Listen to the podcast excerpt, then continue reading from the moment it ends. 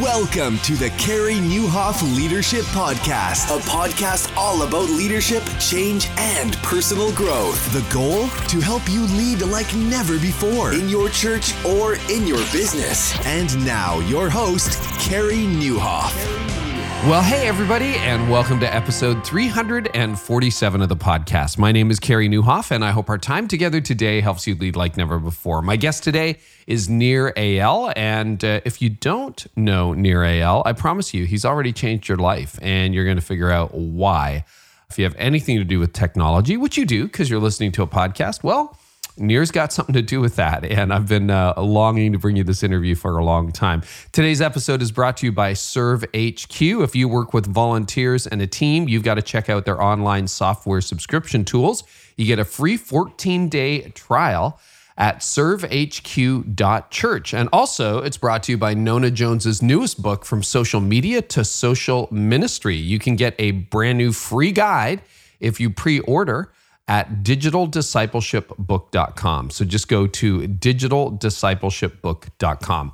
Anyway, man, I'm so excited to bring you Nir Eyal. So, uh, you ever notice your phone's a little bit addictive?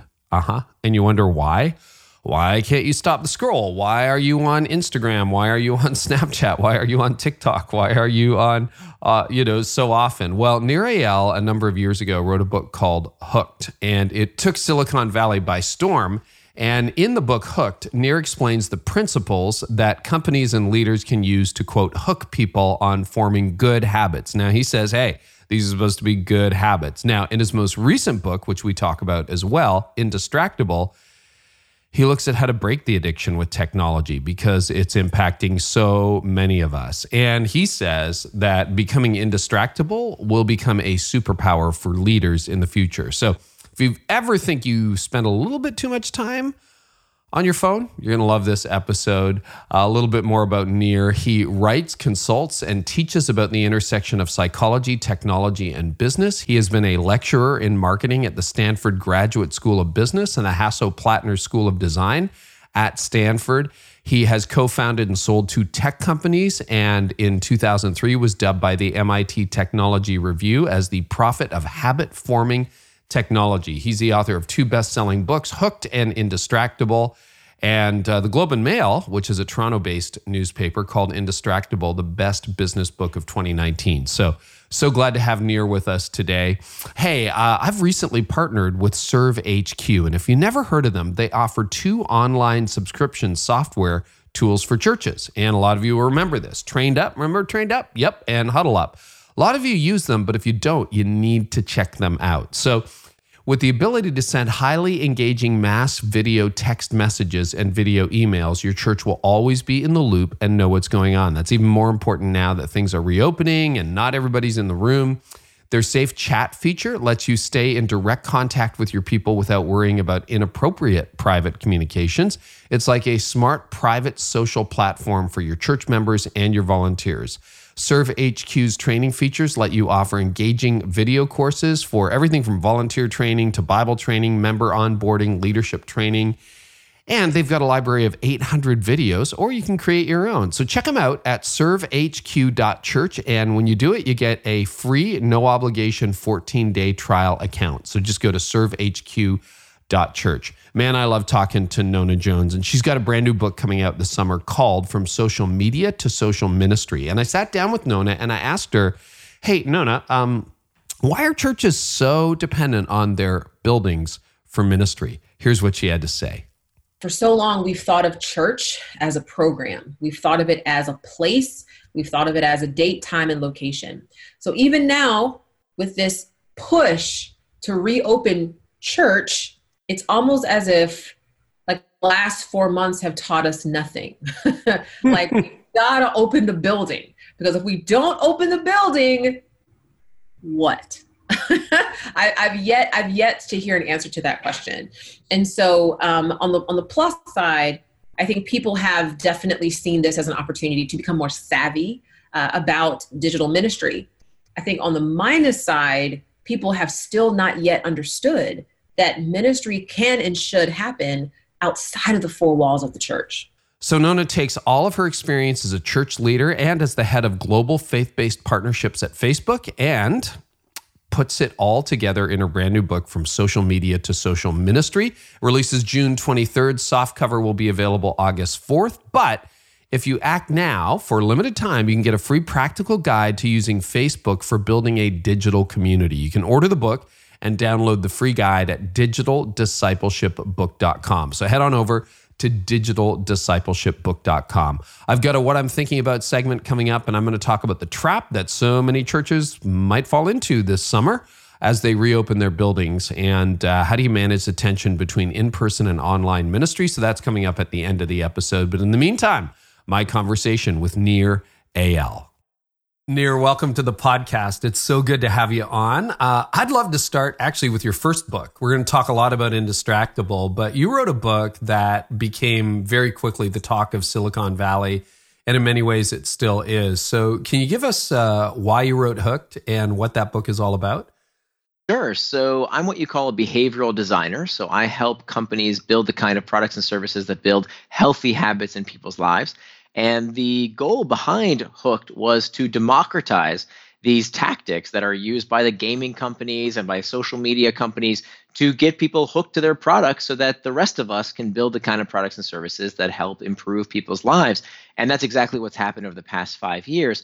Uh, companies in the education space, like Kahoot, the world's largest educational software, uses the hook model to get kids hooked onto in classroom learning.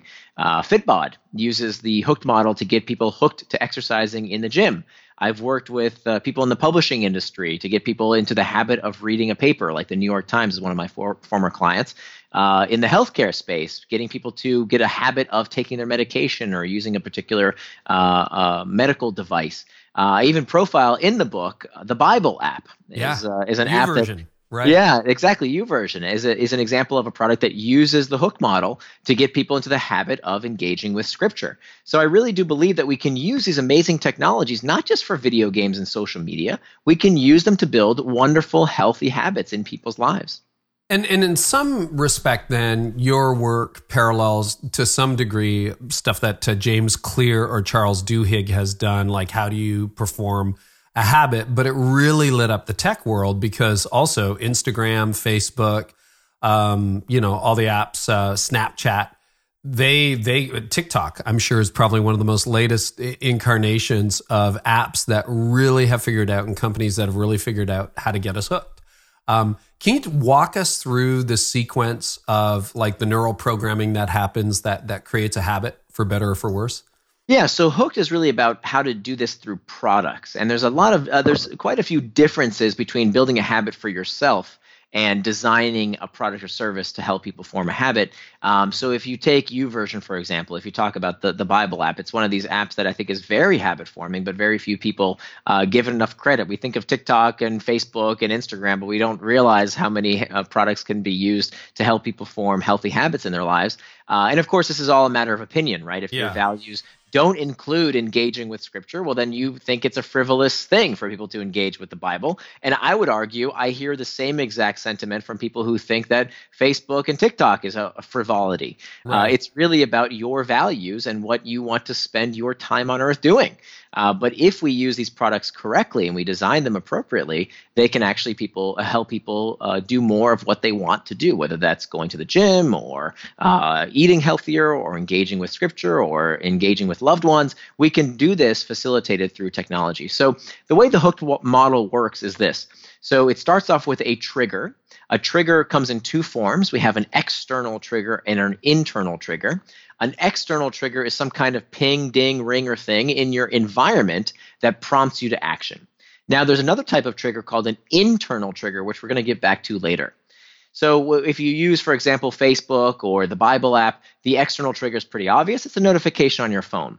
Now, the action phase of the hook is defined as the simplest behavior done in anticipation of a reward. So, on Facebook, for example, it's opening the, the app and scrolling the feed. Uh, mm-hmm. With the Bible app, it's opening the app, reading the scripture. Uh, then comes the variable reward phase. And the variable reward phase comes from the psychology of B.F. Skinner. And this is something that you don't find, I think, in, in, in you know James Clear or Charles Duhigg books around personal behavior change. Mm-hmm. This is about where a product would engage a, a person through variable rewards. Now, variable rewards comes from the, the classic work of B.F. Skinner, the father of operant conditioning. He found that when a reward was given on a variable schedule of reinforcement, when there's some kind of uncertainty there, the classic experiment, he had these pigeons that he put inside a little box and he let these pigeons peck at a disc. And every time the pigeon pecked at the disc, they would receive a little reward. And at first, he could train these pigeons to peck at the disc, and this is called operant conditioning. You've probably done this with your puppy, right? That like yeah. you get them to do a trick, they you give them a, a, a treat. Well, one day he ran out of these food pellets. He didn't have enough of these little rewards, and so he couldn't afford to give it to the pigeon every time. He could only give it to the pigeon once in a while. So sometimes the pigeon would peck at the disc, no treat, no reward. The next time the pigeon would peck at the disc, they would receive a reward. And what Skinner observed was that the rate of response, the number of times these pigeons pecked at the disc, increased when the reward was given on a variable schedule of reinforcement. And so, in all sorts of things that we find most engaging, most captivating, most habit forming, you always find an element of variability. Why do you think people love watching spectator sports? Right? Because you it's don't know how that, it's going to end, right? You don't know how that ball or the puck, you don't know where it's going to go. It's variable. There's uncertainty. A game isn't that much fun when you know who won the match, right? If you record it and somebody told you who wins, it's not as much fun, right? There's right. uncertainty there. What makes a book fun to read? What makes a movie fun to watch? What makes romance romantic? What makes a slot machine something that people like to engage with? uncertainty, variability. And so when we use a product online, like Facebook, for example, that's scrolling and scrolling and searching for whatever it is you're looking at. Uh, some of it is interesting, some of it is mundane. That variability is the reward that is really the fuel of these hooks. Hmm. Then finally, the last step of the hook model is the investment phase. The investment phase and this is something you don't see when it comes to traditional you know personal behavior change like you talked about other books that help people change their own habits this is specific to product design is that when the user puts something into the product that improves it with use this creates what we call stored value stored value means that the product gets better and better the more it is used which is revolutionary in the history of manufacturing so when you think about when henry ford is credited with saying you can have any color of Model T as long as it's black. Yeah, yeah.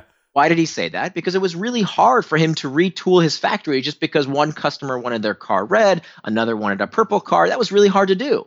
Well, today, we can make individual versions of our product for each and every customer.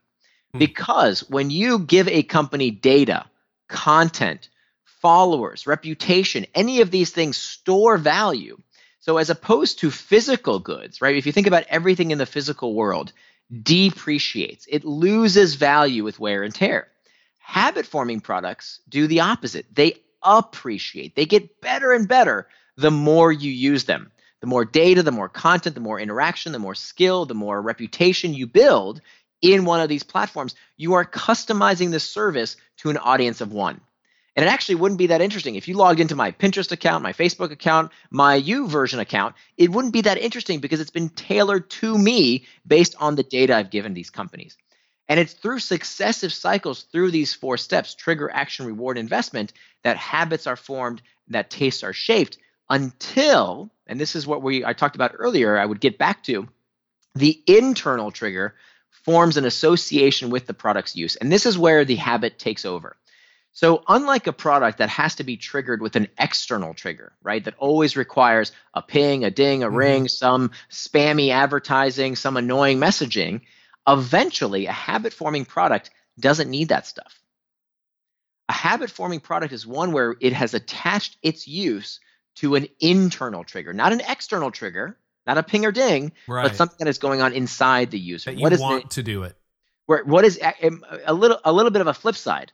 It's because you feel a discomfort not doing it. Okay. Okay. That an internal trigger is an uncomfortable emotional state that we seek to escape from. So when I'm lonely, check Facebook.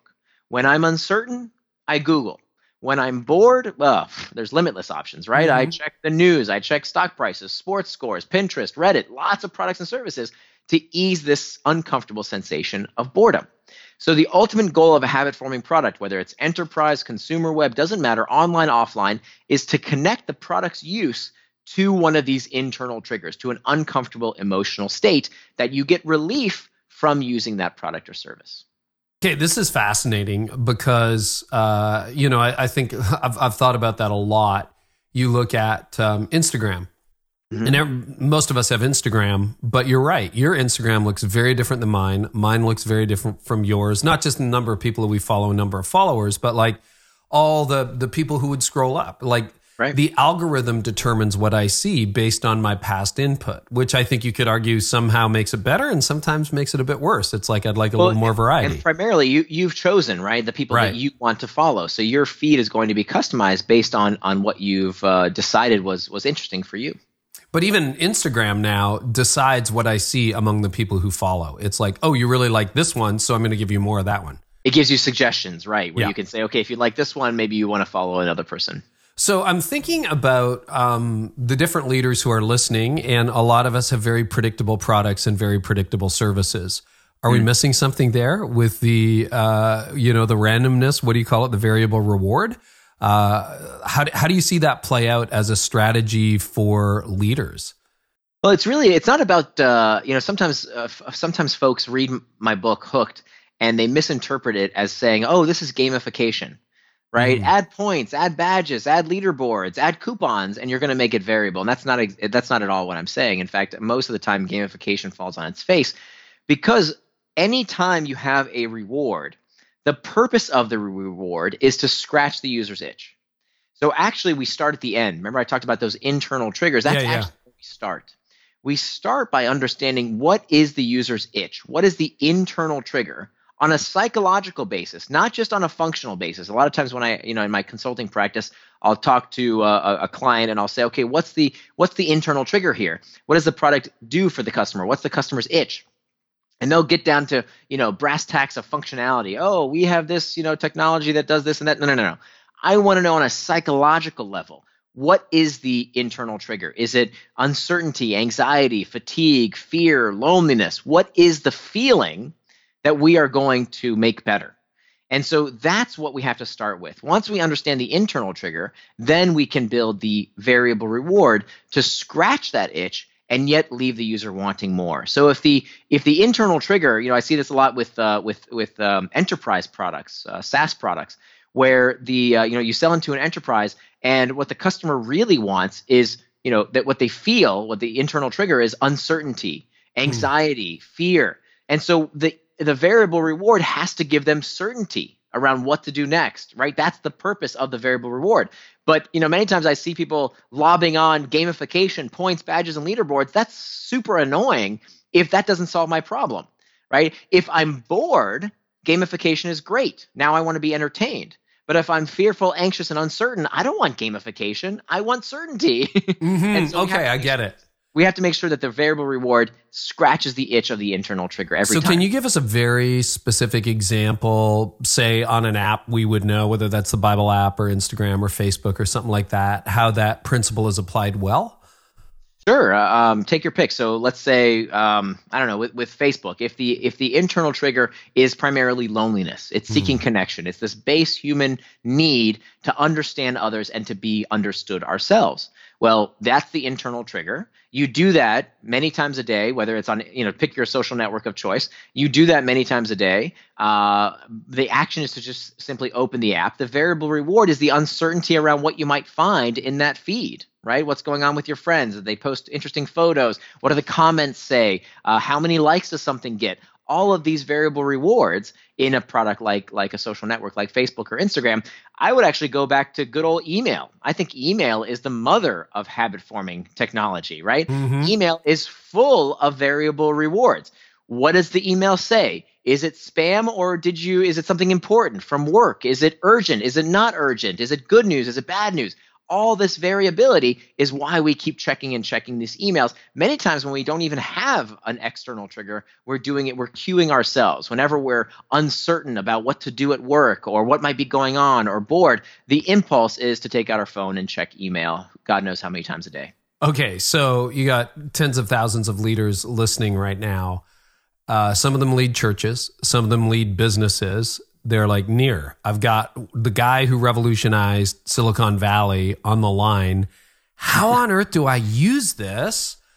in in in my company how do i use this in my church like like break it break it down for us if if they ask you that question how would you answer it well we want to find what the habit is so if you're building a product uh, then the the question is what's the habit that you want to uh, to create through that technology so uh, you just follow these four basic steps of asking yourself these questions of what is the internal trigger right what's the psychological itch that you seek to scratch What's the external trigger that prompts the user to action? The action phase, the key question is what's the what's the key behavior and how can it be made simpler? The variable reward phase uh, is are we scratching the user's itch and yet leaving them wanting more? And then finally, the investment phase is the user putting something into the product in anticipation of a future reward? Is it something that makes the product better with use?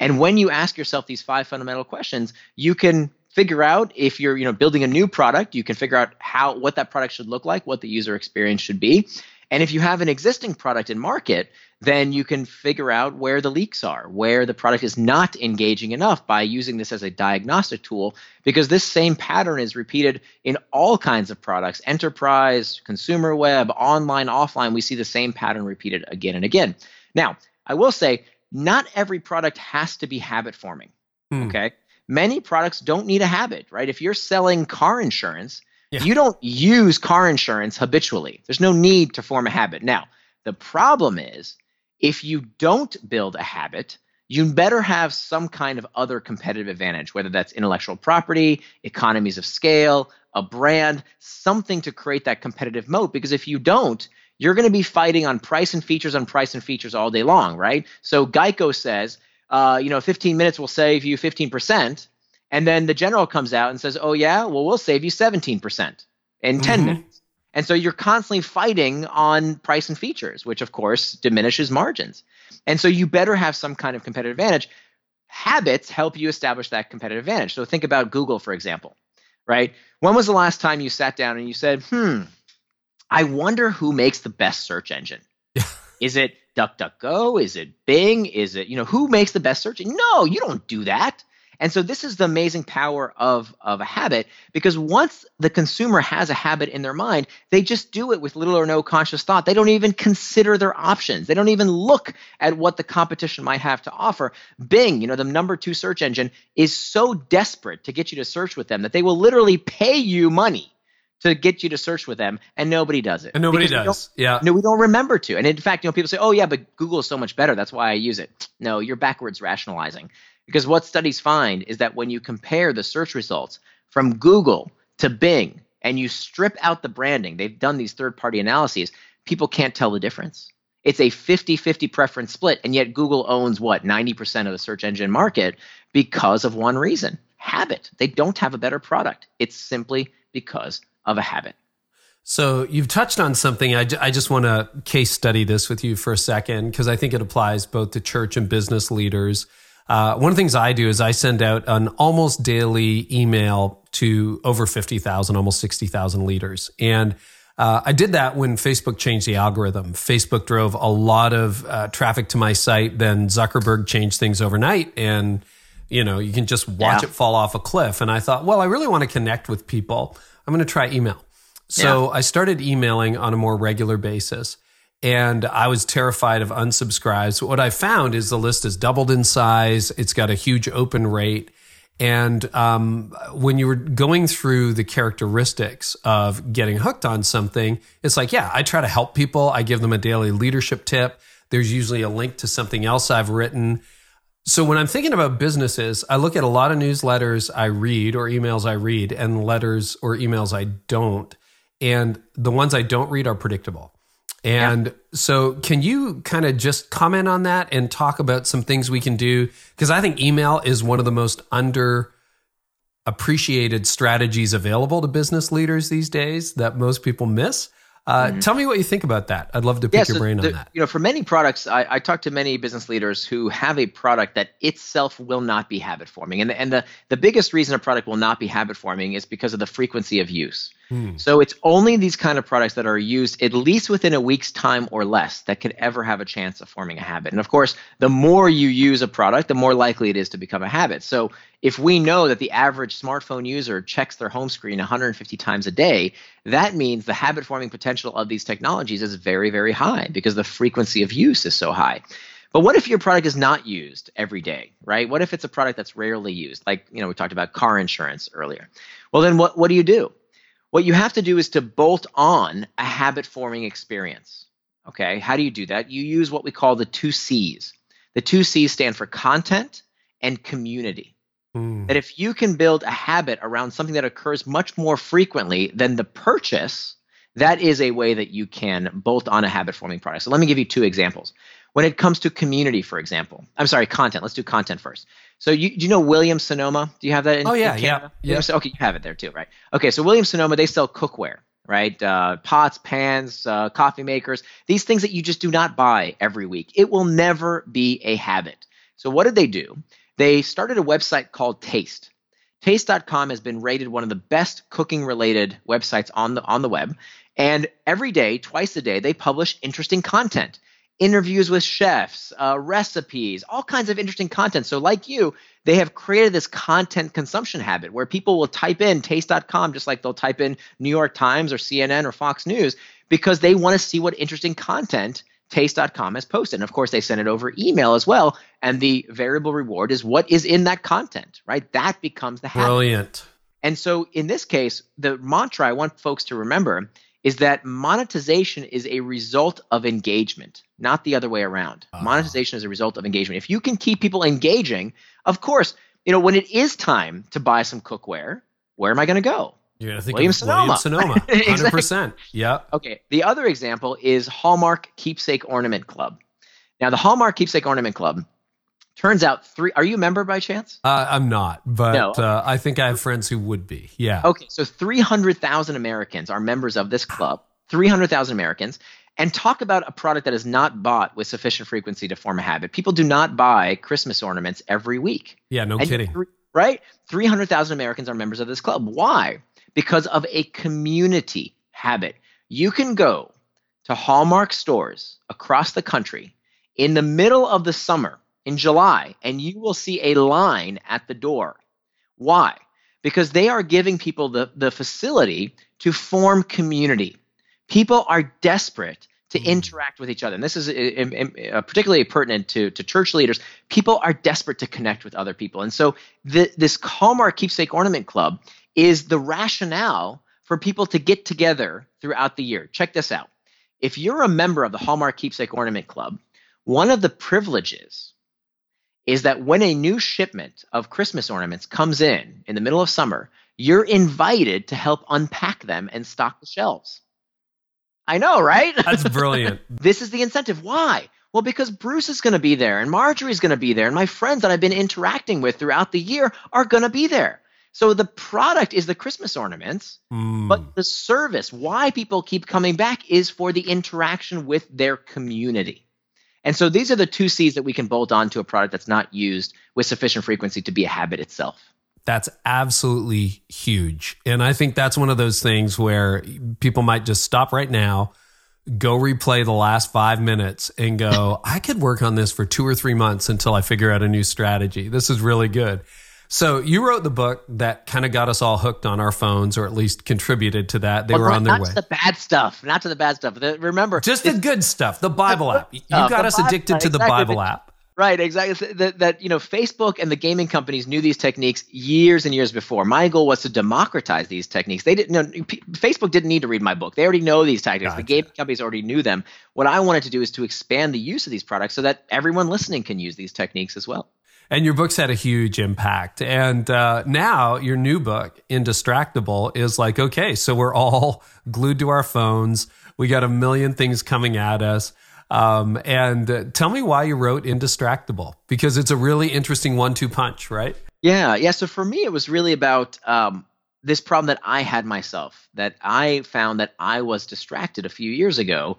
Uh, I remember there's this one particular instance with my daughter that really made me reassess my relationship with distraction, we had this afternoon planned where we just had this beautiful daddy daughter afternoon. And I remember we had this activity book of things that daddies and daughters could do together. And in this activity book, there was this one exercise of asking each other this question If you could have any superpower, what superpower would you want? Hmm.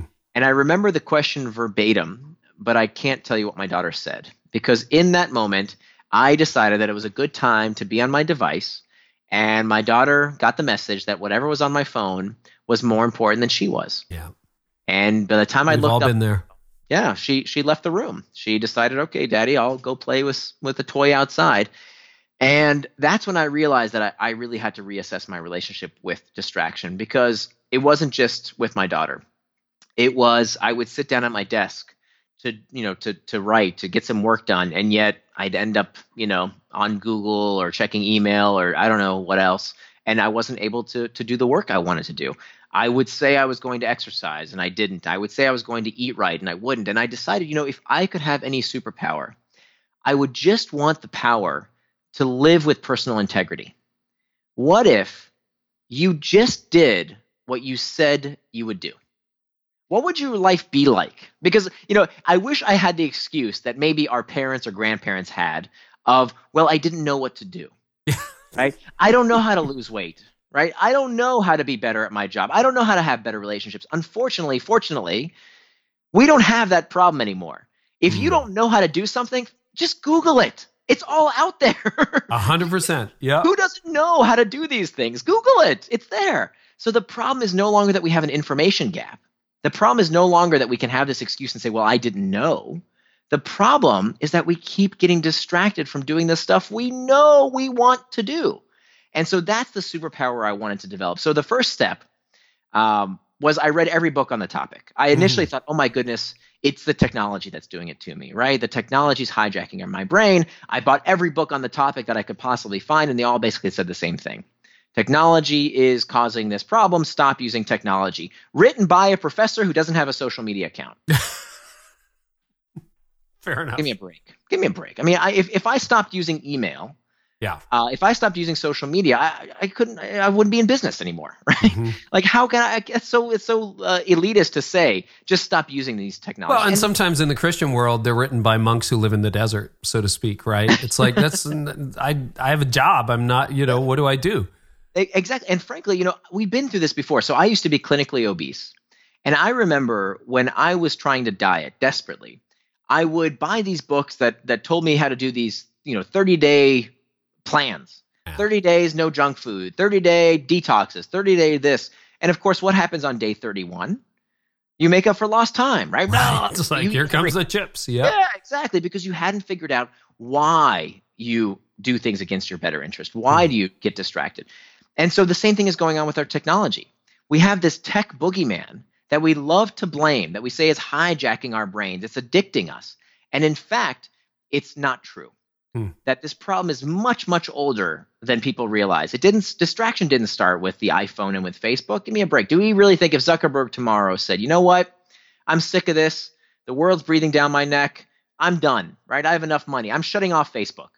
Do we really think we're going to start reading Shakespeare and Chaucer in our spare time? No, we'll go back to exactly the same things we've always done. We'll get distracted one way or another. In fact, Plato talked about this problem 2,500 years ago. He called it akrasia, the tendency that we have to do things against our better interest. 2,500 years before the iPhone, and every successive generation has this moral crisis this uh, that that the latest technology is causing these problems and it never ever is we had this conversation about the radio the television the comic book all of these things were, were that they use the same exact language to blame. And the reason we do this is because we don't want to get to the root cause of why we get distracted in the first place. I want to I want to go there because I think you're absolutely right. Every generation has this challenge. In my last book I wrote about, you know, it's not necessarily a technological thing. We a lot of us grew up with the dad who was always in the garage because he didn't want to talk to the kids and yeah. the mom who was distracted, right? It's just it was a 68 Camaro that took dad away and uh, now it might be gaming or it might be his phone or something. But you you raised early in the book, you said something really interesting. First of all, you quoted, and I, I want to use this in the future. Uh, I think it's Paul uh, Virilio, if I've got his name right, a philosopher yep. who said, "When you invent the ship, you also invent the shipwreck." I thought that was brilliant. Yeah, here we are. We kind of have the shipwreck. But um, Yuval Harari said the greatest threat, this was in a TED interview he did last year. Uh, today is what he calls human hacking, the ability of tech to hijack our ability to think for ourselves. And then you argue at the beginning of Indistractable that there'll be two kinds of people who let their attention and lives be controlled. There'll be two kinds of people people who let their attention be controlled by others, and then people who will call themselves indistractable. I want to talk about what's actually at stake. Other people have said focus is a new superpower, which I tend to agree with. But do you think it's as dire as Yuval Harari says it might be, or that really like people who are distractible are really going to be at a huge competitive disadvantage in the future? I'd love to unpack that. So I don't agree with Harari's assessment. I think he makes it sound as if this is an inescapable thing. Ah. Uh, I think that if you are aware of what is going on uh, and you have tactics to do something about it, I mean, that's what Indistractable is all about. Yeah. You can be indistractable. So I think, you know, uh, Harari's diagnosis, I, I know that Harari has one time said that in the future, technology will know you better than your mother. Right and uh, that's supposed to be very scary that you know if technology knows you better than your mother then it can get you to do things like your mother used to do when you were a child and that's a very scary image and a lot of tech critics use this very inflammatory language because let's face it it gets a lot of clicks mm-hmm. But then of course my first thought was wait a minute don't most people rebel against their parents i remember my mother telling me to do all kinds of things that I was not going to do because she told me to do them. Right. And this is what's happening right now. We are waking up to the fact that as good as these technologies are, as amazing as their algorithms might be, we can hack back. Hmm. Who doesn't know that these devices are designed to hack our attention? I use the word hack in terms of computer hackers. Yeah, right? yeah. To hack yeah. means to gain unauthorized access to something, right? And so any form of media whether it's Fox News or CNN or the New York Times or Facebook or any form of media, their job is to capitalize and monetize your eyeballs because they sell them to advertisers. Does anybody not know that? Yeah. Does anybody not know that this is the way media companies make money? They sell advertising. Good morning. Yes, yeah. this is what they do. But that doesn't mean we can't hack back. And the way we hack back is to understand how they do this realize that they have a big Achilles heel inside every one of their business models, which is that guess what? We have a choice. Mm. We can do something about these these uh, these media companies, whatever form they take, or any other distraction for that matter. You know, you you mentioned you know whether Dad was escaping into the garage with the Camaro, mm. or worse, right? Whether it's too much booze, too much yeah. news, too much whatever. It's all for the same reason, which we talked about earlier. These internal triggers. Mm. That what we have to start realizing is that we need to face the fact that the reason we get distracted, the reason we go off track, is an inability to cope with discomfort in a healthier manner. That's all it is. Is that under the idea that time management is pain management? Which right. I thought was right. really, and I never heard it expressed that way. Can you explain that and unpack that, Nir? Sure, sure. So, you know, when we think about this deeper question that Plato posed 2,500 years ago of why do we do things against our better interest, uh, by the way, we find this in Scripture as well about you know mm. throughout the New and Old Testament this this struggle with distraction, this struggle with not doing what we say we're going to do. It's certainly not a new problem.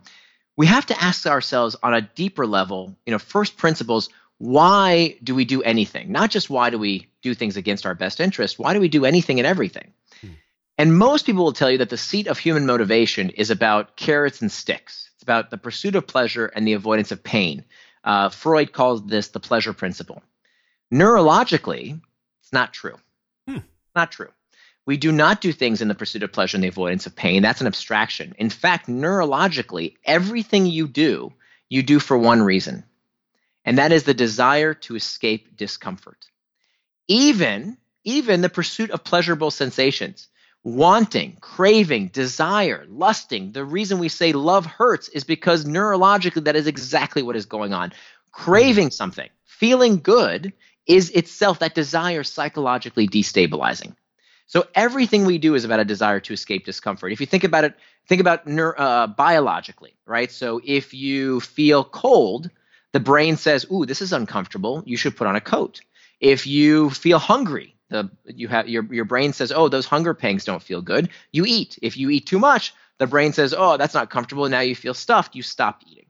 So those are physiological sensations, and of course, the same holds true for our psychological sensations, right? We talked about earlier how when you're lonely, you check Facebook. When you're bored, you check Reddit, the news, stock prices, all of these things we do to satiate these uncomfortable internal triggers.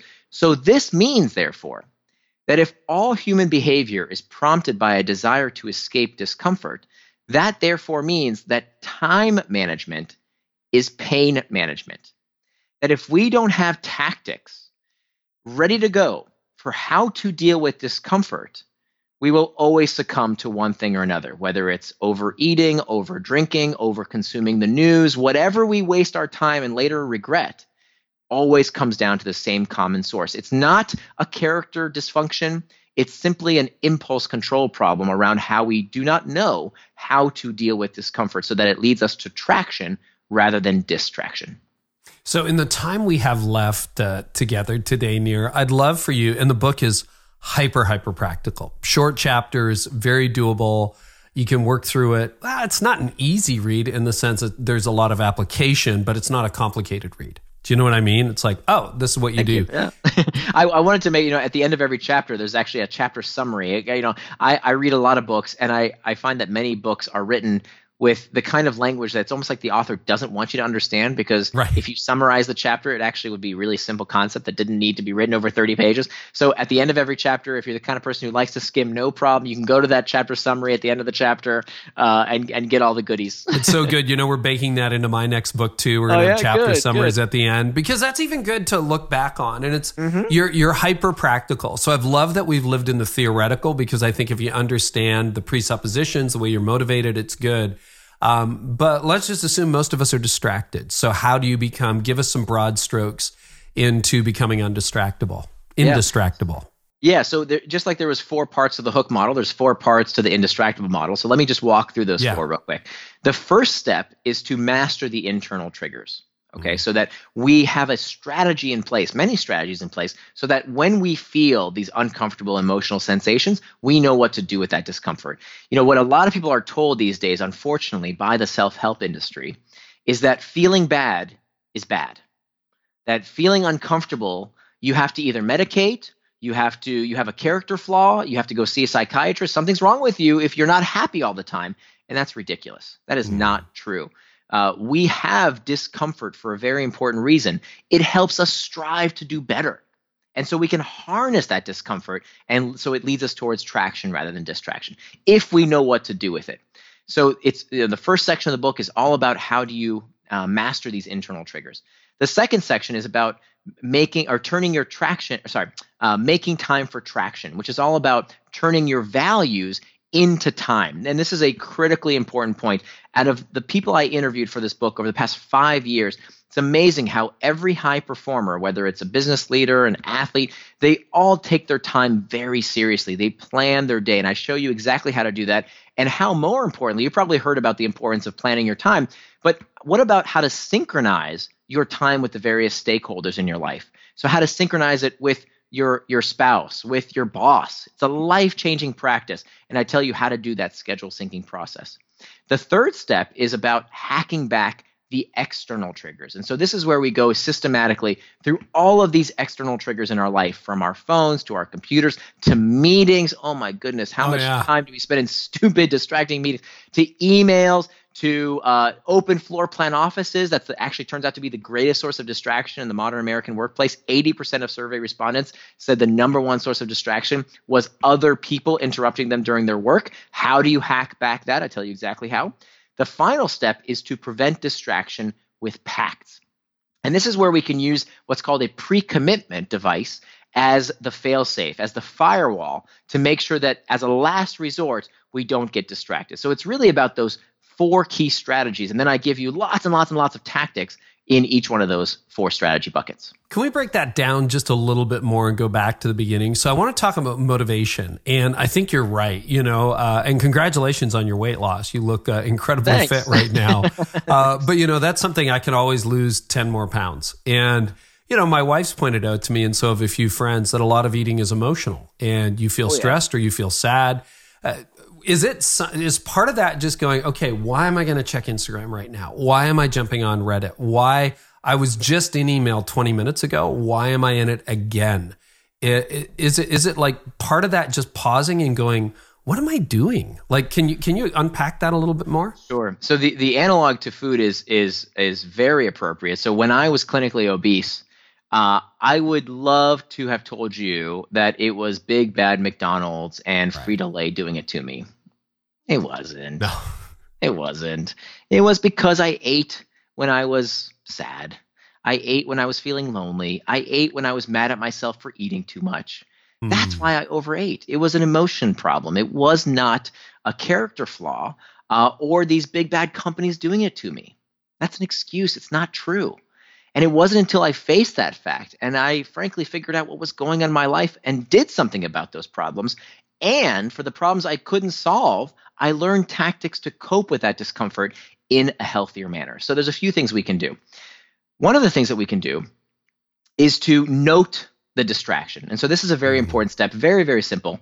Psychologists tell us that by simply noting that sensation, so in every copy of the book, there's what we call a distraction tracker. And you can Mm. print this out for yourself as well, where what we're doing is we're simply noting that the, the distraction. We're writing it down on a piece of paper as soon as we can after the distraction. And by simply naming what that distraction was, that's the first step to getting control over it, getting Mm. agency over it. Then there, we have to realize there's only three things that cause any and every distraction, right? Every procrastination, uh, it's all about this impulse control problem. And it's only three reasons for why that might happen. It's either an internal trigger, an external trigger, or a planning problem. That's it. There's only one of Hmm. three reasons. And so the key here is is not to never get distracted. I still get distracted from time to time, but here's the difference between someone who is indistractable and someone who is not indistractable. Before I wrote this book, I would get distracted by something, and then the next time I would get distracted by it again and again and again. Paulo Coelho has this great quote, and he said, A mistake repeated more than once is a decision. I had made the decision by allowing the same mistake over and over again to allow myself to get distracted. So I like that internal, external, or what was the third? A planning problem. a planning problem because I think that pretty much summarizes my life. It was like, oh yeah, I was bored, I was hungry, I was tired, I was sad. Uh, external, my phone buzzed, my phone rang, somebody knocked on the door, or uh, the third, which I keep forgetting. Sorry, Plan- but planning problem. oh, planning where you problem, right? I Yeah, just I had no say- plan for the day, and I just kind of totally went into reactive mode. Right. Um, I know we've only got a few minutes left, and I really appreciate the generosity with your time. pleasure. But Thank you. um, it's so practical Nir your book. Um, can you like? I, I'm I'm thinking you've got that picture of a guy's desktop. Uh, do you remember that? Where Yeah, sure. uh, walk us through just some of the external stuff that we do. I have been an evangelist for turning all notifications off on your phone for years. You have hacks like that. Walk us through just a handful of really practical guys. Here's how you get rid of some of the external distractions. So there's all kinds of tactics that you can use. And, and again, the tactics are less important than the strategy. Strategy is, or sorry, tactics are what you do, but strategy is why you do it. So it's not necessarily as important about, okay, you know, use this notification feature or this software. There's lots of them, tons of them. I give you tons of resources. If you go to indistractable.com, you will get more tactics than you can ever apply in your entire life. But they're there for you, okay? But what's more important than tactics is the strategies. Understanding those four crucial steps of master the internal triggers, make time for traction, hack back the external triggers, and prevent distraction with pacts. Instead of the the hacking back the external triggers piece, which I think is is actually the easiest part. You know, the turning off notifications, which by the way, you know, two thirds of people with a smartphone never change their notification settings. Wow. Can we honestly say that technology is addicting us and hijacking our brains? We haven't even taken five minutes to turn off those. No- Please just do that for yourself. Pretty simple to do. Yeah. Yeah, anybody can do it, and you don't have to do all this stuff all at once.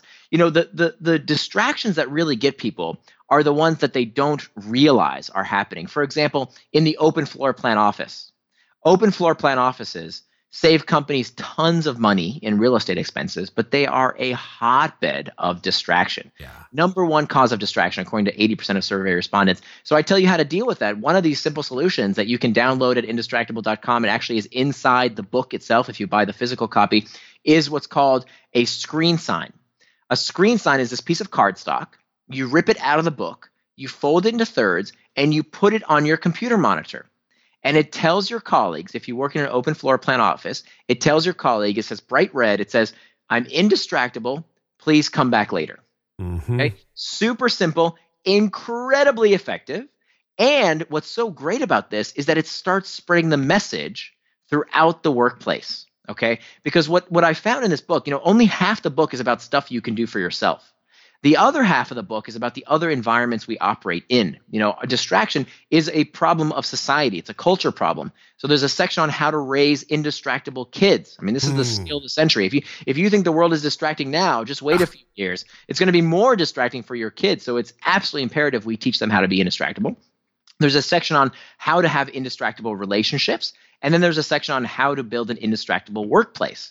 And so when we take steps like this, and we show others that we are indistractable ourselves whether it's in a corporate setting by using this screen sign or you know if you have kids I, I, hear this all the time about how parents complain about how their kids are so distracted the video games the social media and meanwhile they're shouting at their kids to get off fortnite while they're checking email on their own phone. Mm-hmm.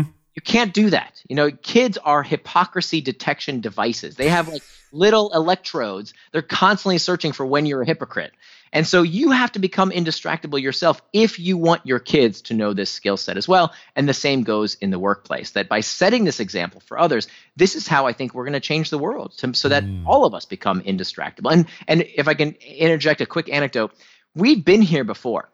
You know, I talk about in the book how when I was a kid, I was born in the 70s, but I remember the 80s very clearly. And I remember in the early 80s, uh, we had in our household ashtrays in our living room. Oh yeah. My par- you remember this, right? oh yeah, I remember.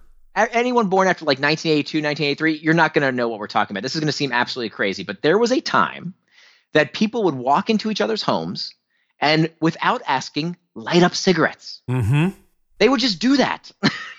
this was very common behavior. People used to smoke at work when I first started in my twenties. People would smoke in their offices. It's crazy. Exactly. And so today that would be unthinkable. You would never walk into someone's living room and just assume you could light up a cigarette. That'd be crazy. Can you imagine if someone came over to your house and did that? You'd kick them out. Uh, I don't know what would happen. It would be yeah, you'd drop dead. I think Right? of shock. Uh huh. So so what happened, right? Was there a law that says you can't smoke in someone's private residence? No, you can you can do that. There's no law that says you can't do that. What changed is that people started sticking up and saying, "No, I have an identity here. I am a non-smoker." My mom did this one day. She threw away the ashtrays and when one of her friends came over and lit up a cigarette, she said, "Oh, I'm sorry. We are non-smokers. We don't smoke. If you'd like to smoke, if you'd be so kind to go outside." Mhm. And at the time, this was so offensive. How dare you? This was so rude to ask someone to go outside to smoke. And of course, today, you wouldn't dream of someone coming over and, and just lighting a cigarette in your living room because we spread what's called social antibodies. We Mhm. inoculated society to these antisocial, harmful behaviors.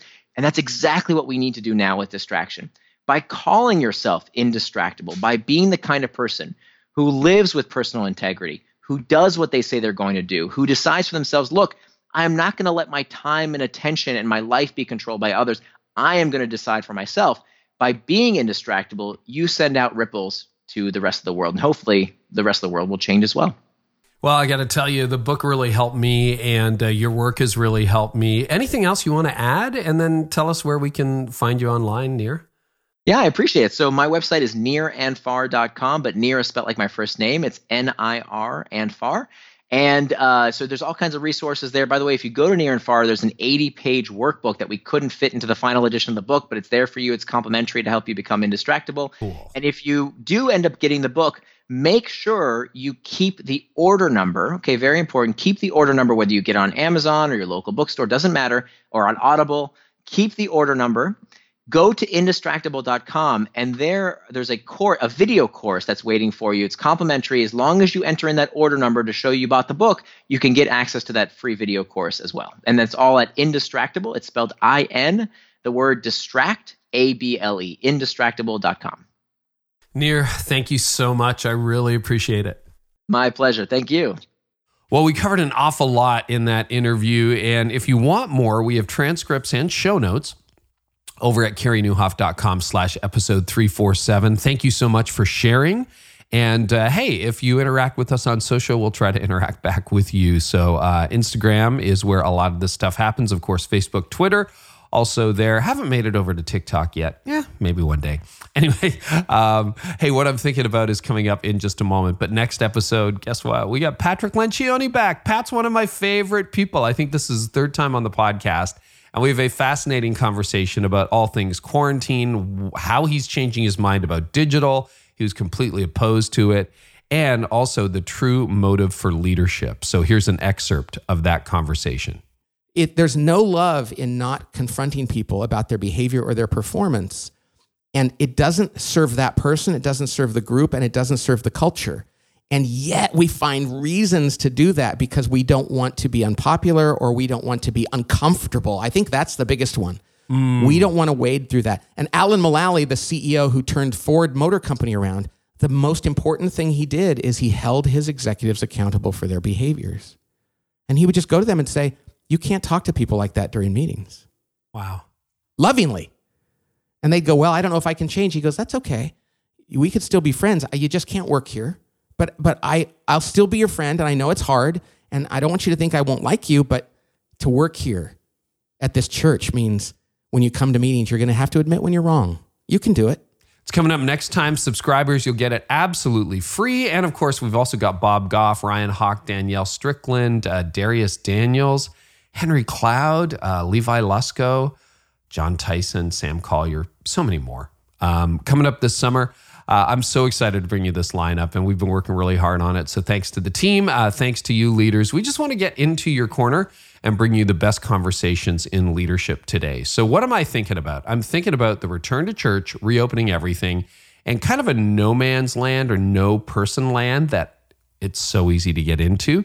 Uh, today's What I'm Thinking About is brought to you by ServeHQ. Make sure you check out ServeHQ's online software subscription tools for churches. You can communicate with everybody safely and securely by going to servehq.church and get a free, no obligation 14 day trial account. Also, check out Nona Jones's newest book, From Social Media to Social Ministry. Pre order, and you'll get a free guide at digitaldiscipleshipbook.com.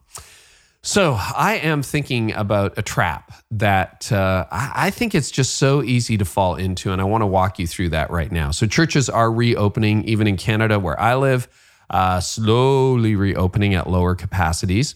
Uh, but there's one particular trap to watch out for. So the trend right now, at least in the early days of reopening uh, during or after COVID, I don't know what you would call this, but it's people are seeing about 10 to 40 percent of their former in-person attendance. Now, some of that 100% due to the virus, right? There's no vaccine right now, so older people aren't going to come. A lot of churches haven't figured out kids' ministry yet. That's not safe. So families are going to stay away. But a lot of leaders thought that reopening Sunday would be like that famous iconic scene with Chris Farley's ent- entrance on David Letterman, where he just kind of runs through the crowd and goes crazy. Yeah, not happening. Not happening. So, what does all this mean? Well, Here's my hunch COVID has probably been accelerating trends that have been happening for decades. Two trends in particular. Number one, declining church attendance. I mean, we broke pattern, we broke habit for three months, right? With churches being physically closed, uh, open online.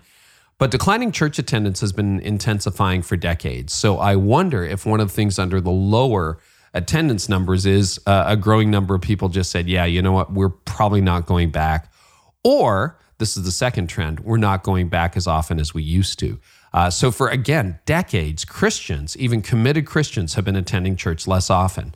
So, what does that mean? Well, maybe the low numbers of in person worship attendance isn't just COVID related. Maybe it's an acceleration of the non attendance trends churches have seen for decades. Now, I know leaders are tired. You're tired. I get tired too, okay? And you're like, I don't even want to think about that. Like, leave me alone. Look, I get it, but denial isn't a strategy, and wise leaders don't let fatigue make decisions for them. So, what do you do in in in light of this? Well, two observations. Number 1, you're probably currently staffed for where you're seeing very low returns. So, if uh, in person worship attendance is already a fraction of what it used to be, think about it. Most churches are staffed to do what? Do in person worship attendance, right? That's what you do.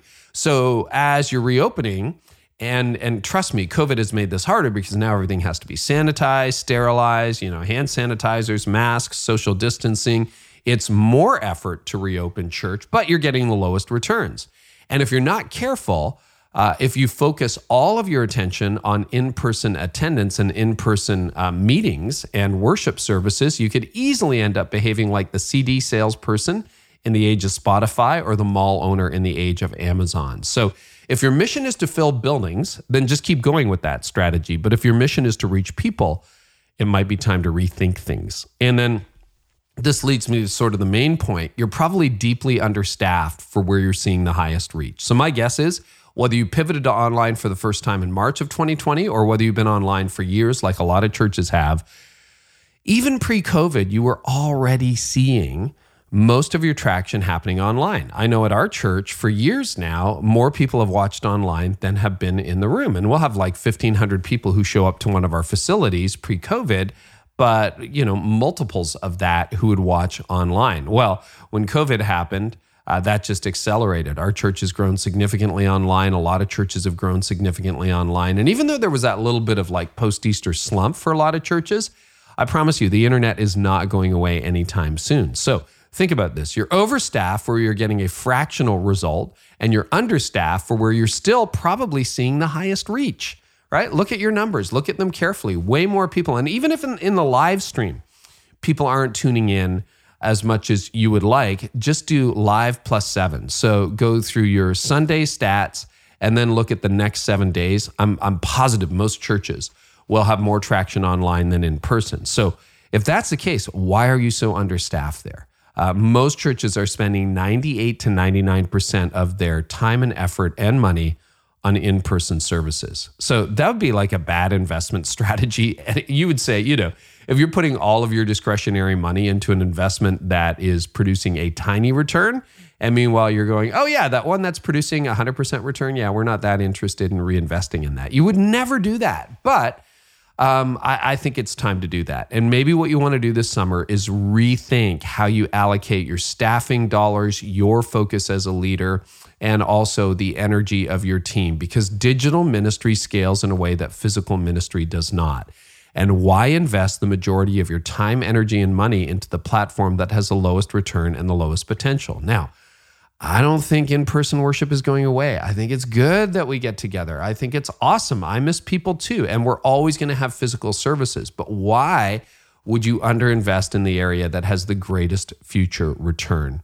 You probably won't have a big impact online when you spend 1% of your staffing resources on it.